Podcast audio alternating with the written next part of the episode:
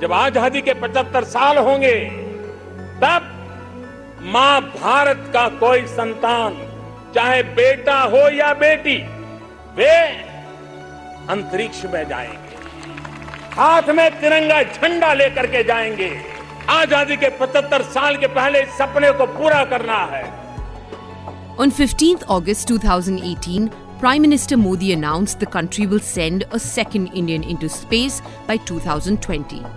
That's 36 years after the first Indian went into space. But what is it like to be a cosmonaut and to prepare for a space mission? There are literally just two Indians who can answer that question. And my colleague Arun Dev met one of them. I'm Aviral Virk, and this is the second episode of Where Were You When? आप कहाँ थे जब Where were you when? आप कहाँ थे जब Where were you when? आप कहाँ थे जब? So, really, where were you on 2nd April 1984 when Indian space history was being rewritten? Retired Air Commodore Ravish Malhotra was at the Baikonur Space Control Center in Kazakhstan, while his colleague, friend, and competitor, Wing Commander Rakesh Sharma, soared into space. I was at the uh, control center, uh, very excited that uh, you know he is going up, and uh, you know the uh, the launch is very critical, and so is the return back to Earth. Otherwise, up there it's not all that bad. Uh, so this is the time that you're very uh, uh, you know um, kind of a little anxious that uh, everything should go off well. That's all, basically. And I was on uh, uh, communication with Rakesh from the ground. ऊपर से भारत कैसा दिखता है आपको आ, जी मैं बगैर किसी झिझक के कह सकता हूँ कि सारे जहाँ से अच्छा Rakesh Sharma went down in history as the first Indian in space. And Ravish Malhotra, well, remained his backup.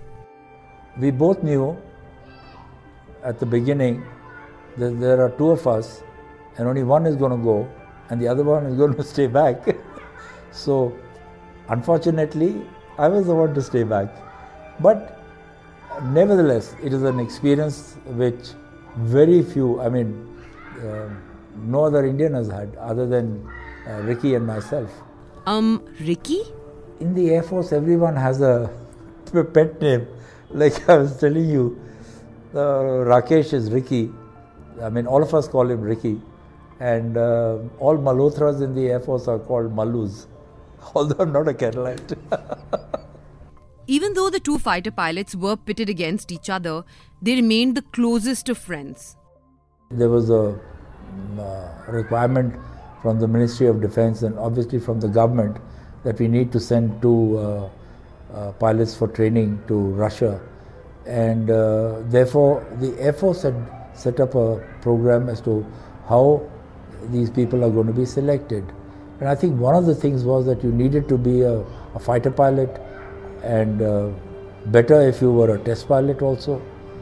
And um, more, after that i think it was basically uh, how uh, physically fit you were. There were close to about he started off with 20 pilots dwindled down to 12 dwindled down to 6 then uh, 4 four of us i think went to russia because they did another medical there their doctors and uh, finally then uh, only uh, rakesh and myself were left For two years, Ravish and Ricky stayed together in Moscow, underwent grueling physical and mental training, attended theoretical and practical classes, and even learned some Russian.